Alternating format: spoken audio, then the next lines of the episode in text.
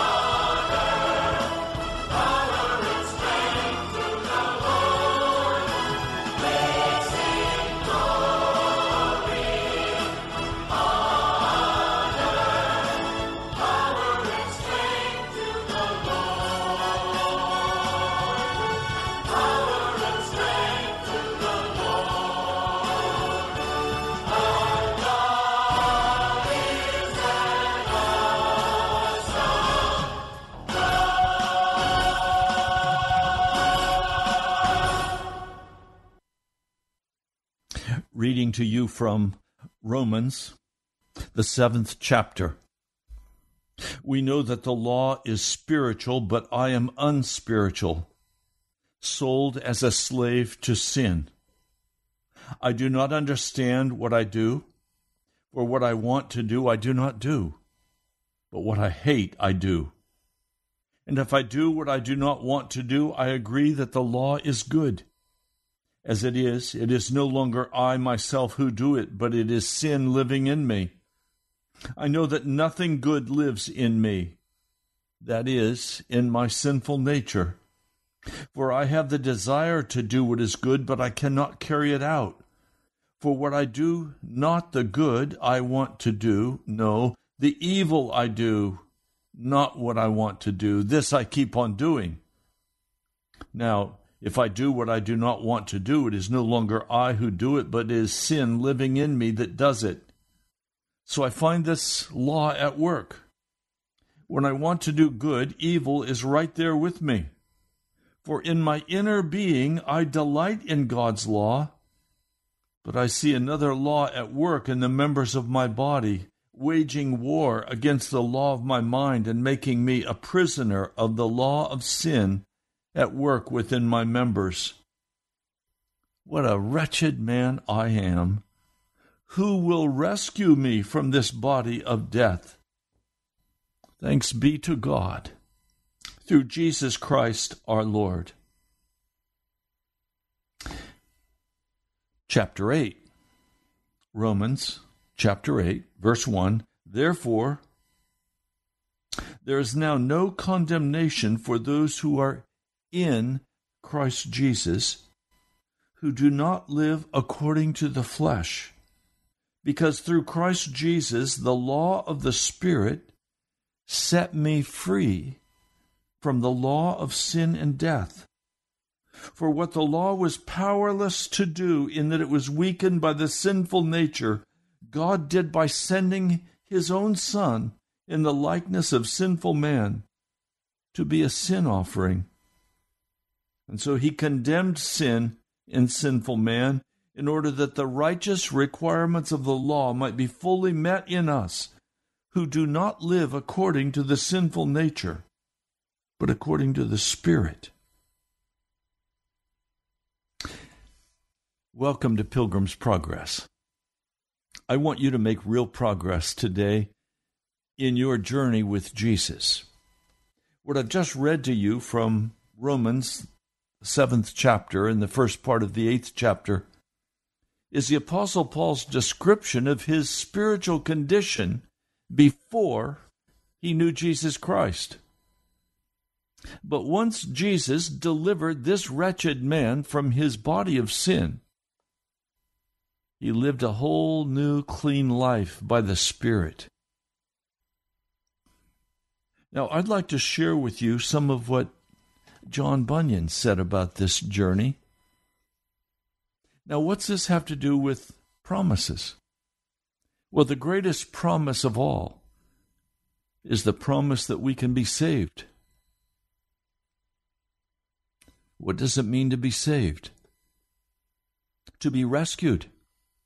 When Peter was sinking fast because he asked if he could walk on water, and Jesus said, Yes, come to me. And so Peter came to Jesus, walking on the water. And then he, growing afraid because of the wind and the waves, began to sink. And he cried out to Jesus. And Jesus reached out his hand and picked him up, saved him from the water. Now, what if Jesus had just said, Peter, go ahead and sink, drown, and when I come back in my kingdom, I'll remember you and I'll, I'll save you then too. No. To be saved from our sin means for Jesus to come and take us by the hand and lift us up out of that desperate place of darkness and destruction. You're not saved if you're not saved from sin. First John tells us that Jesus came to destroy the works of the devil in our lives. What were the works of the devil in our lives? rebellion, uncleanness, sin. Jesus came to rescue us from our sin, not to leave us in it until some future date. No, he came to save us from our sin now, in the present. What a promise from God that he would save us from our sin. But now there are understandings that block us from that salvation. Those are some of the things I'd like to share with you today. Next week, we will go in depth in the conditions for having our, our prayers and our promises from Jesus answered and activated in our lives. There are conditions. But today I want to speak with you about the spiritual aspect. Bunyan begins a chapter entitled Stubborn Ignorance. And I have named this broadcast, Please. And I wasn't sure if I should put that down, but I did. Please. An end to stubborn ignorance. I'll begin reading for you on page 200 of Pilgrim's Progress that astonishing allegory that John Bunyan wrote in 1678 as he lay in his prison cell because he was persecuted for preaching the gospel. Now, in this story, Christian is speaking to a man called Ignorance. And he inquires of Ignorance, asking, How are you doing? How stands it between God and your soul now? And Ignorance replies, I hope well, for I'm always full of good thoughts and intentions that come into my mind that comfort me as I walk. What good thoughts and intentions, Christian asked, please tell us. Why, I think of God, and I think of heaven. So do the devils and damned souls, Christian pointed out. Oh, but but I think of them and also desire them. Well, so do many who are never going to make it to heaven. The soul of the sluggard desires and hath nothing. Oh, but I think of them and leave all that I possess and enjoy that I might gain them, ignorance claimed. I doubt that, Christian said, since leaving all is a hard matter. It is a much harder matter than many are aware of. But what is it that persuades you that you have left all for God and for heaven? Well, my heart tells me so. But Christian challenged him, saying, The wise man says, He that trusts his own heart is a fool. This is spoken of an evil heart, but mine is a good heart, ignorance insisted.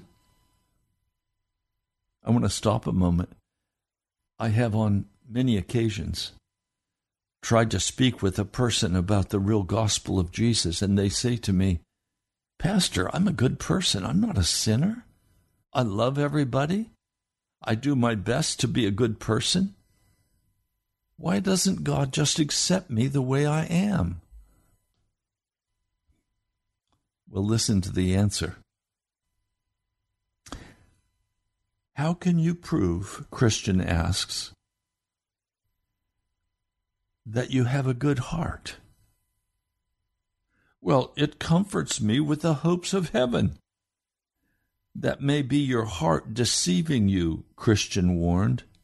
Man's heart may comfort him with hopes that, in all truth, he should have no reason to hope for. Ignorance replied, But my heart and my life agree together, and therefore my hope is well founded. Who told you that your heart and your life agree together? Well, my heart tells me so. Well, then ask your heart, ignorance, if if I am a thief.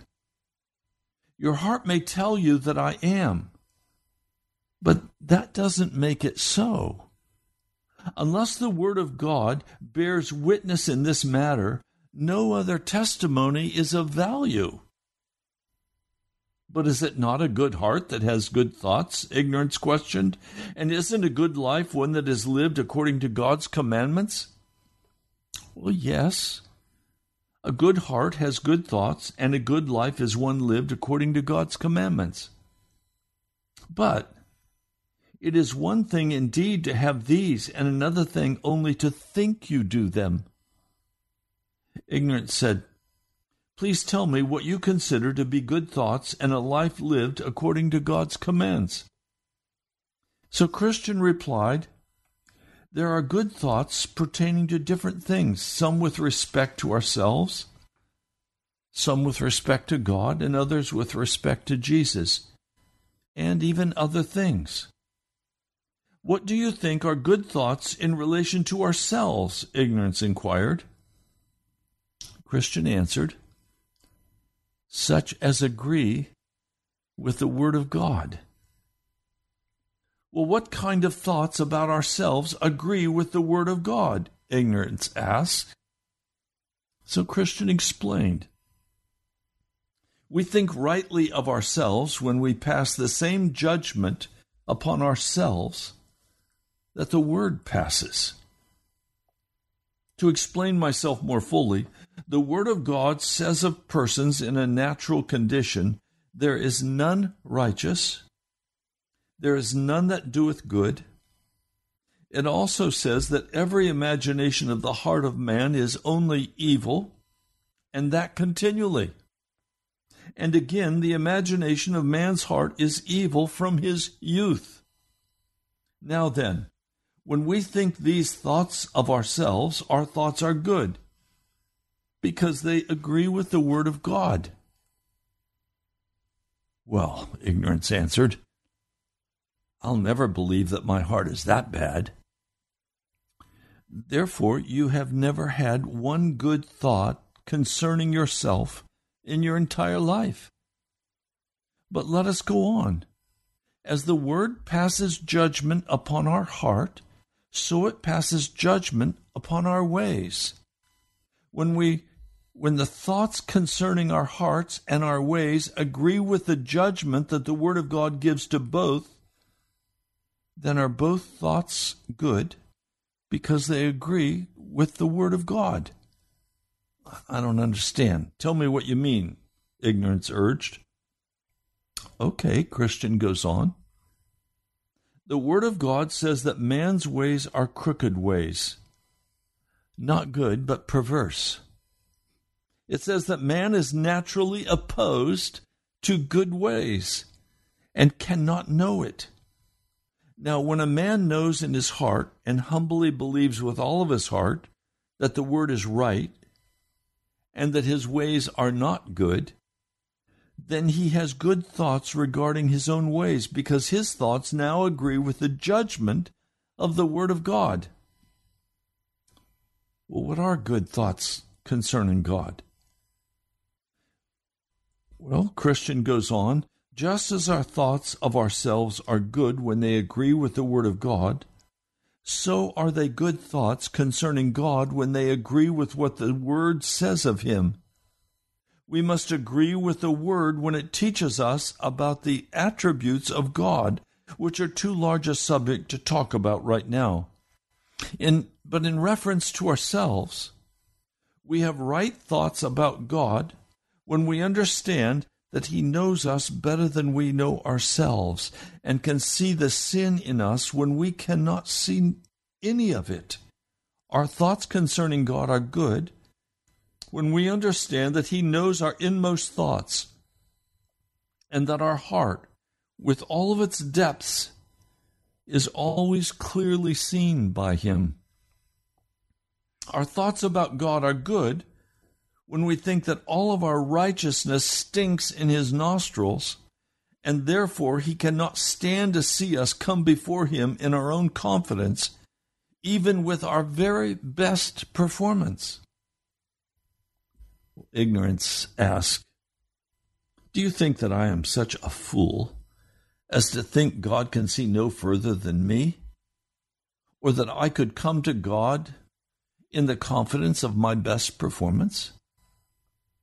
So, Christian asks, What do you think on this matter?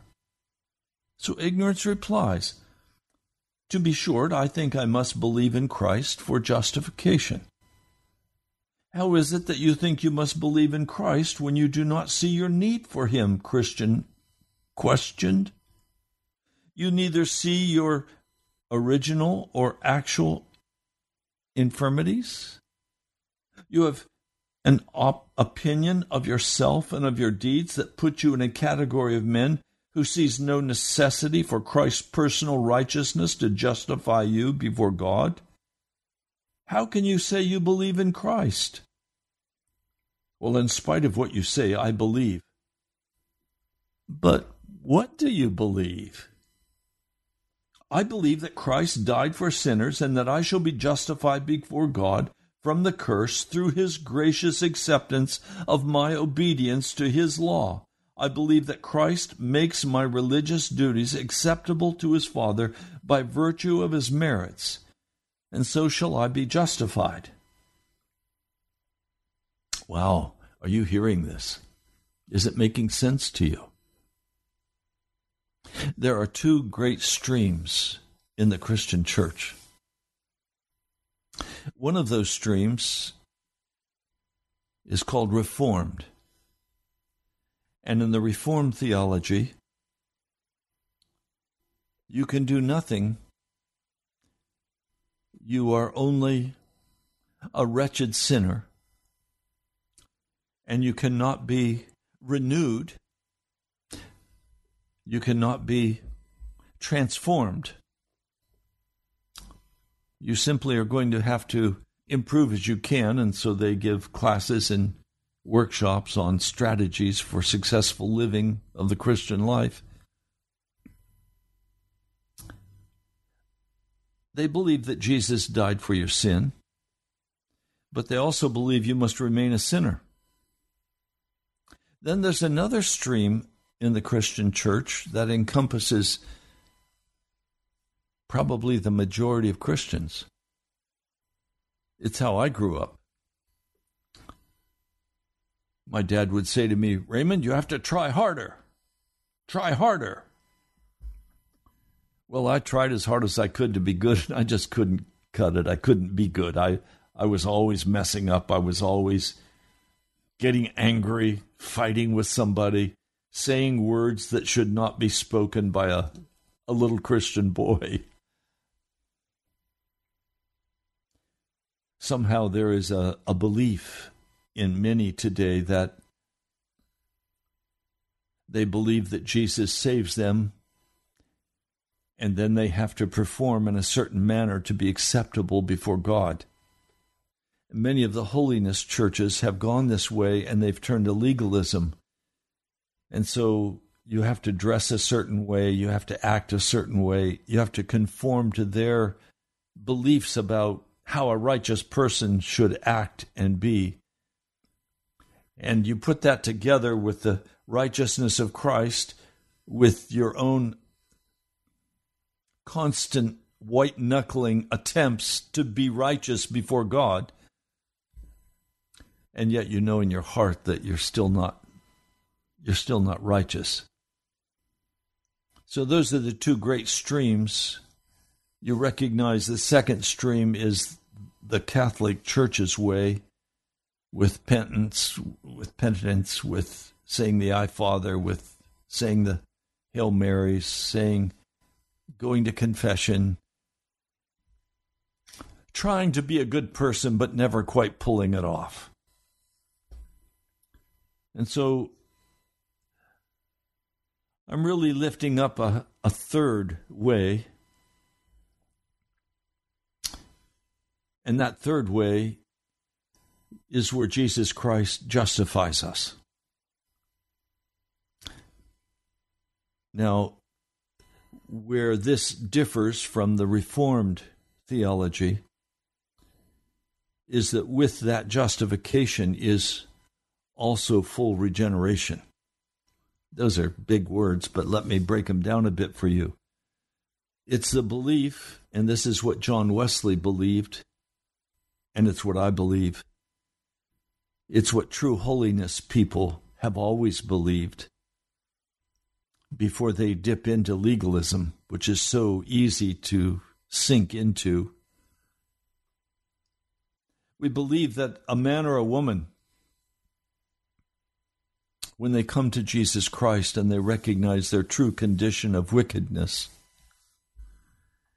and they repent of their sins by the power of the blood of Jesus. They turn aside from their wickedness by the power of God. A born again believer has the strength in Jesus to say no to sin. The scriptures say that never will a temptation come to us but what we have also a way of escape. Not by human strength and not by white knuckling it, not by sweating, but by prayer and supplication to the Father. And by the power of the Holy Spirit, we're transformed and we're changed. Jesus changes us. I used to have a, a horrible temper.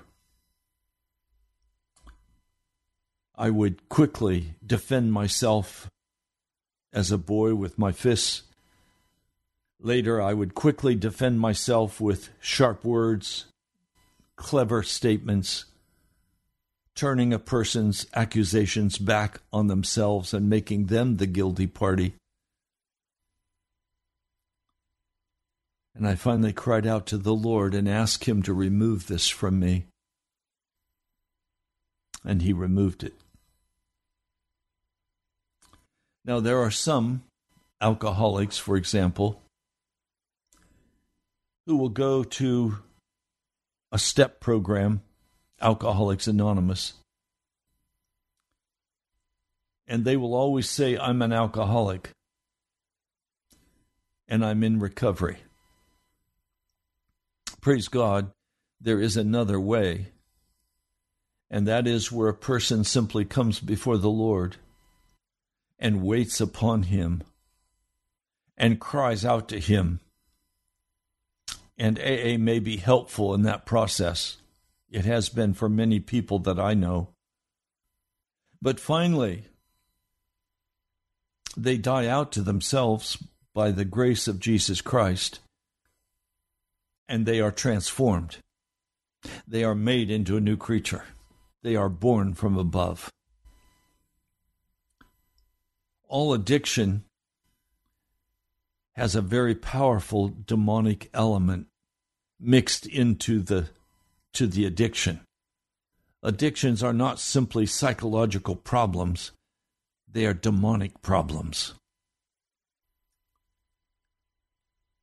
Now, what I'm saying to you is the same thing that is being said by Bunyan, but Bunyan was a Reformed Baptist but he also did not believe in walking in sin. Contrary to the gospel that is preached by many pastors today, all that I know on the radio station preach that reformed message. Bunyan preached a different message.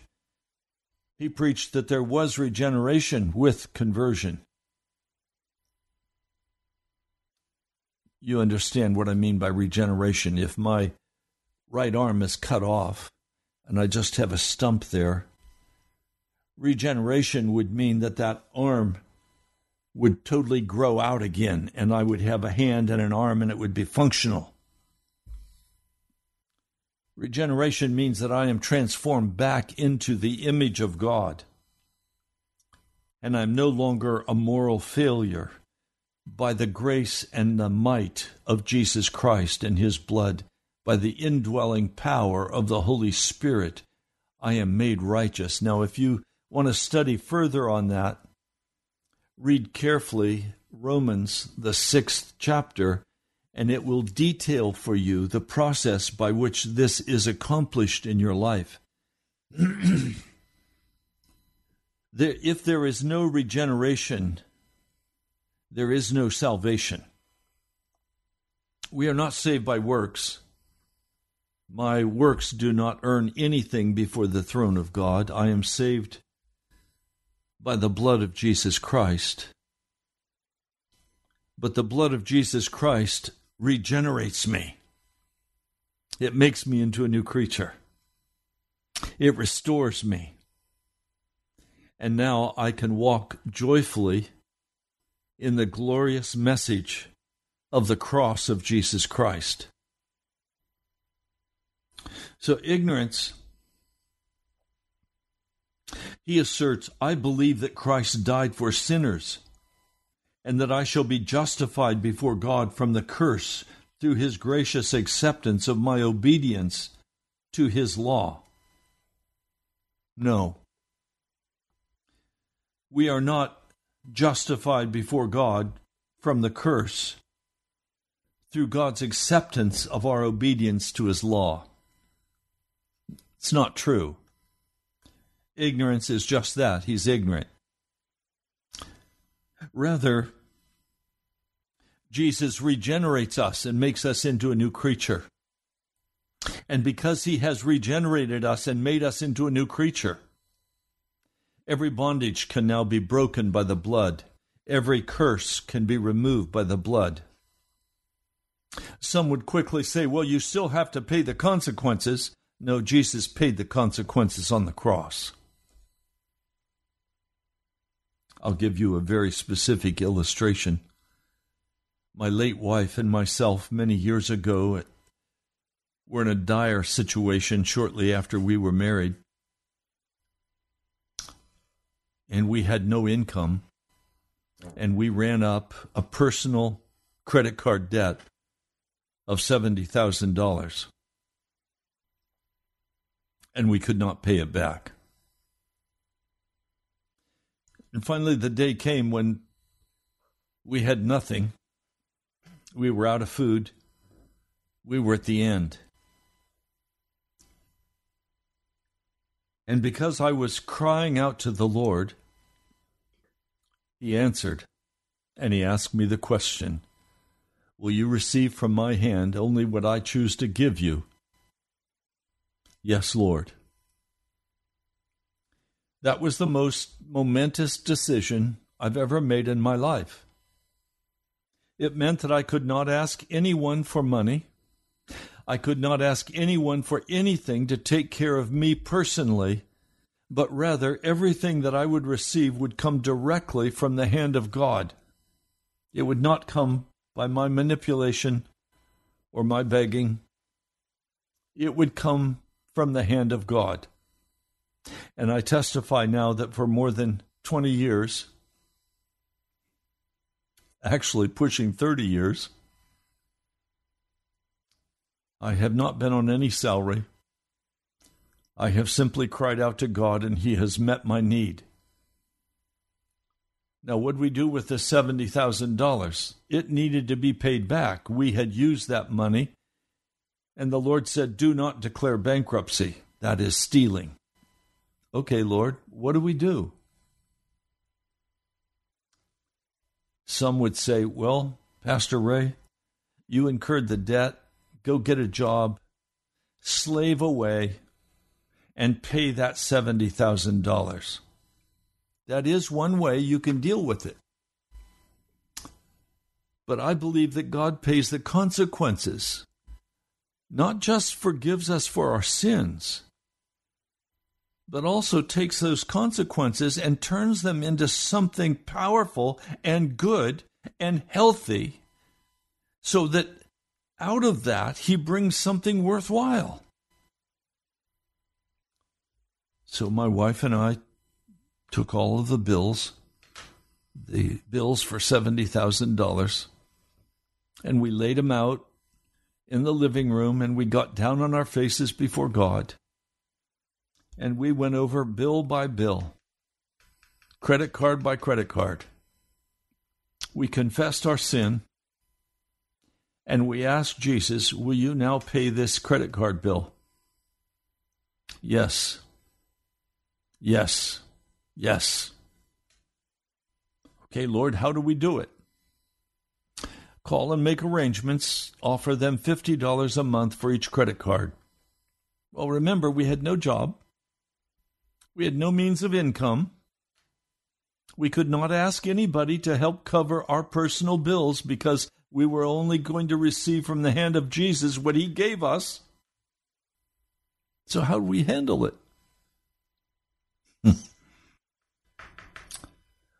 A man that I'd known some time earlier found our address talked to friends and found where we were at. And he began that month to send us $300 every month. We never asked him to do that.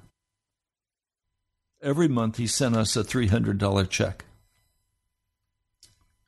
Others that we had not asked began to send us every month money. Now, please, I was not pastoring a church. I was spending my entire time, and my wife was spending her entire time searching the scriptures and praying, seeking the face of God. And the Lord brought that money out of nowhere, month after month after month, as we were before Him. Now, several large sums of money came and we prayed about those unexpected things like an insurance settlement, uh, like a retirement uh, money my wife had from a prior job, and they sent us a payout check. All of these, the Lord said, put on that 70,000. And by the year 2000, we were totally debt free. The Lord paid it all. Now, did I have to go out and get a job? If he'd told me, I would have done that. But he had said to me, Will you receive from my hand only what I give you? Yes, I will. Well, that doesn't mean going out and getting a job and having the job pay, unless he said to do that. And unless he opened the door for that. But he didn't. So, God not only forgives us, but he pays the consequences. He pays the consequences. He regenerates us. He makes us into new creatures. When we enter into covenant with Him and we keep that covenant of grace, not of works, then he delivers us.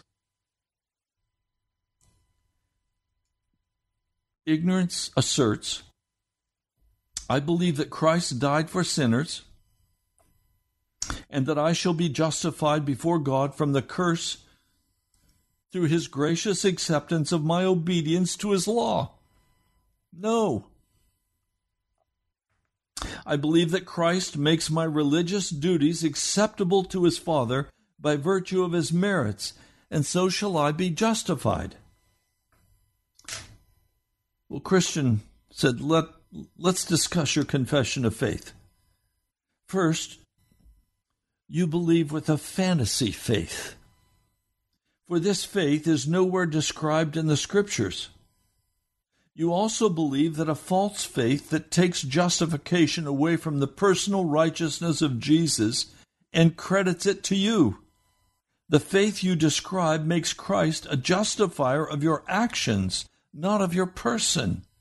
Thus, according to this faith, you're justified by your actions, which is false. Therefore, this faith is deceitful and will leave you under God's wrath in the day of judgment. True justifying faith makes the soul aware of its lost condition under the law. The soul that comes to the righteousness of Christ for refuge understands that it is Christ's righteousness alone that is acceptable to God. It is not a mixture of both Christ's obedience and our attempts at obedience that justify us to God. Your obedience is worthless and full of sin and is only the obedient it is only the obedience of Jesus Christ that God accepts as payment for your sins. Pardon me. True faith causes the soul to flee. To flee. to the righteousness of Christ for relief from the condemnation that we deserve. And it is Christ's righteousness alone that will be presented as spotless before God, accepted by Him as payment for our debt of sin. What? Would you have us trust in what Christ alone has accomplished without adding our own accomplishments? Believing in Christ and His righteousness would give us complete abandon to live as we choose the moment we believed it. This way of thinking would loosen the reins of our lust and permit us to disobey God's commands to our heart's content. Ignorance is your name. And as your name is, so are you. Your answer demonstrates what I say. You are ignorant of what justifying righteousness is, and you are ignorant of how to secure your soul through faith from the heavy wrath of God. Yes, and you are also ignorant of the true effects of saving faith in the righteousness of Christ, the effects of which are to bend and win over the heart to God in Christ. The heart won over to Him will love His name, His word, His ways, His people. Saving faith will not, as you ignorantly imagine, give license to do evil, but will instead give the earnest desire and the power to do good.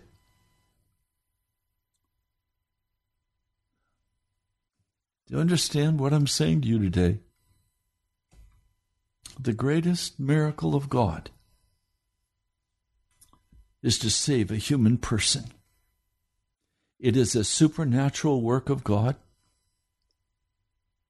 It is the work of the Holy Spirit. You cannot save yourself. All of your attempts to save yourself are vain and worthless before God. But you can repent. Jesus commanded men everywhere to repent. Now, repentance includes turning away from sin. And that comes to us by the power of Jesus Christ. He is the one who gives us the power. He is the one who breaks the addiction. Don't make the mistake of thinking that it's Christ's righteousness plus your righteousness that earns you a place in heaven. It is all of Jesus. Yes, and to be justified means to be made righteous. Dikasune, the word used in the Greek, in the old covenant meant to cover your sin, but in the new covenant it means to remove your sin, to forgive you for your sin, to take it away from you, to utterly change and transform your life.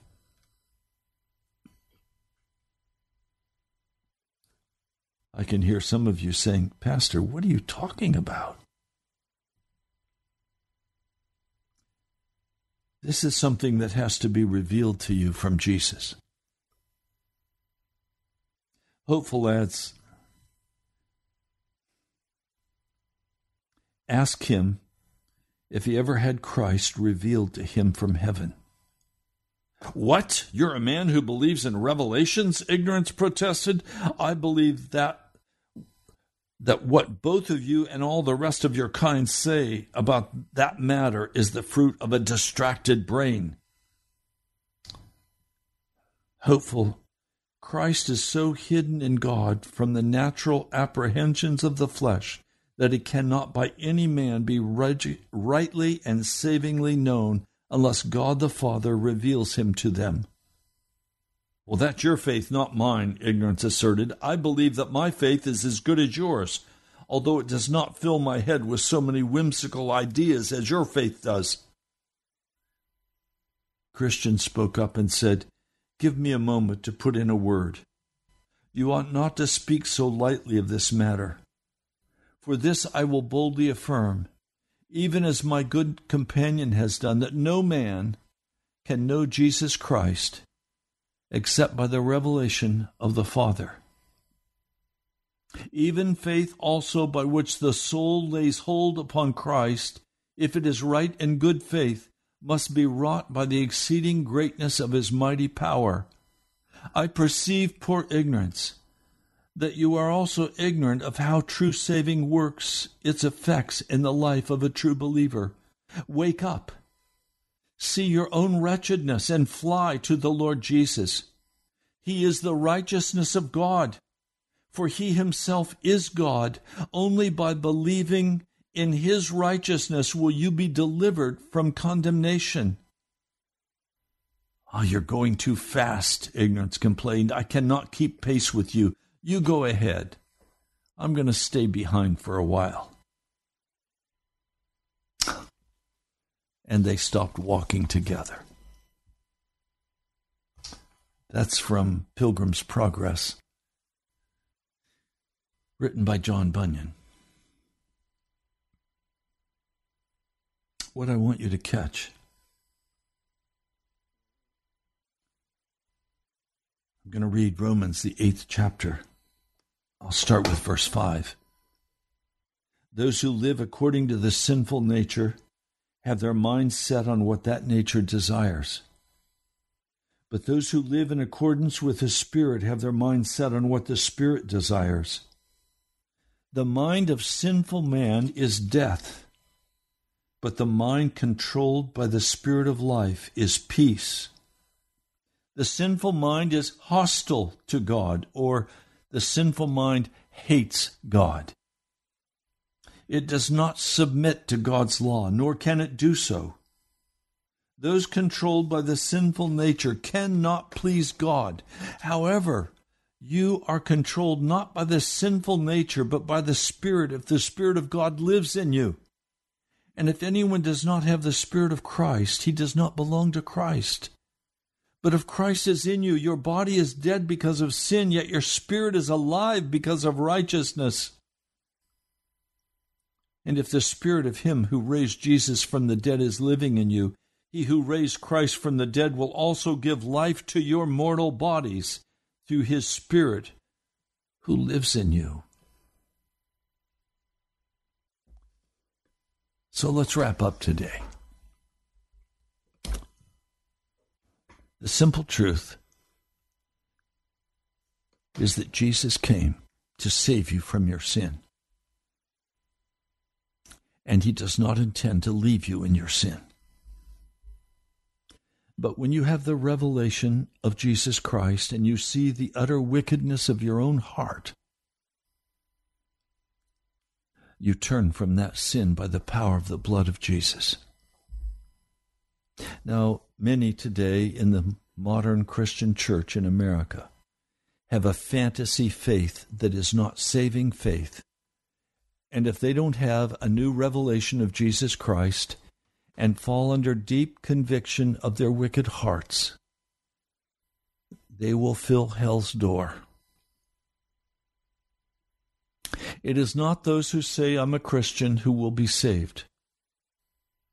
It is those who have a true comprehension of the depth of the wickedness of their own hearts, and who now have turned that to Jesus Christ and been transformed into a new creature, who now rejoice in righteous living, having been forgiven or having their sins having been removed from them. And now they rejoice because something changed in them by the power of the Spirit of God. And now there is an earnest desire. There is a seeking after Jesus. There is a a hunger to read His Word. They no longer watch the television. They no longer spend their time watching YouTube videos. They no longer are searching after the entertainment. They don't have a taste for the for the football teams or the baseball teams or the basketball teams. All of that is foolishness before God. They no longer are interested in the clubs with drinking, with smoking. They're no longer interested in in carousing or partying. Pride is reduced to nothing. Humility takes possession. Their heart is now filled with compassion and mercy and kindness, an earnest desire to see brothers and sisters brought into the fullness of the revelation of the cross of Jesus Christ. And then not to stay at the foot of the cross, but to travel right on through the cross into the glorious presence of Jesus, the risen Lord. They must see the crucified Christ, but they must also see the risen Christ and be transformed by the likeness of Jesus. Well, you've been listening to Pilgrim's Progress. I'm glad you've been with me today. I'm concerned. We're coming to the end of the month of July and we're still just about halfway there for radio cost. If you'd like to contribute and help cover the cost, you're welcome to. You can help by going to nationalprayerchapel.com. That's nationalprayerchapel.com. And you can also write to me. Go to our webpage, you'll find all the information there at nationalprayerchapel.com. You're also welcome to come on Sunday. We worship the Lord from 10 o'clock to noon, and then we have a a luncheon together. It's a small group, but it's a very intimate group. And we're enjoying our journeying together toward the promised land, toward the celestial city. If you'd like to come and be a part of that, you're welcome to come. Again, directions you can find at the webpage nationalprayerchapel.com. Now let's pray. Lord, I thank you for your kindness. I thank you for your great mercy. Lord, I know there's no possible way for me to enter into the kingdom of God except by your mercy, except by your grace. I know, Lord, that without your miraculous, mighty intervention in the heart of every man and woman, they will be lost. And there is no hope for them. Now I pray, Lord, that you will move with great power to redeem your people. Lord, would you come? Would you come? Would you meet us? Thank you, Lord. I pray in your mighty name. Amen. Well, you've been listening to Pilgrim's Progress. I'm Ray Greenley from the National Prayer Chapel. I pray this has been a helpful message to you. If you need to listen to it more than once, go to our webpage, nationalprayerchapel.com. You can listen to it I want to see you in the heaven above. That's why I do this broadcast. I want you to find your way to Jesus. So God bless you. I love you. We'll talk soon.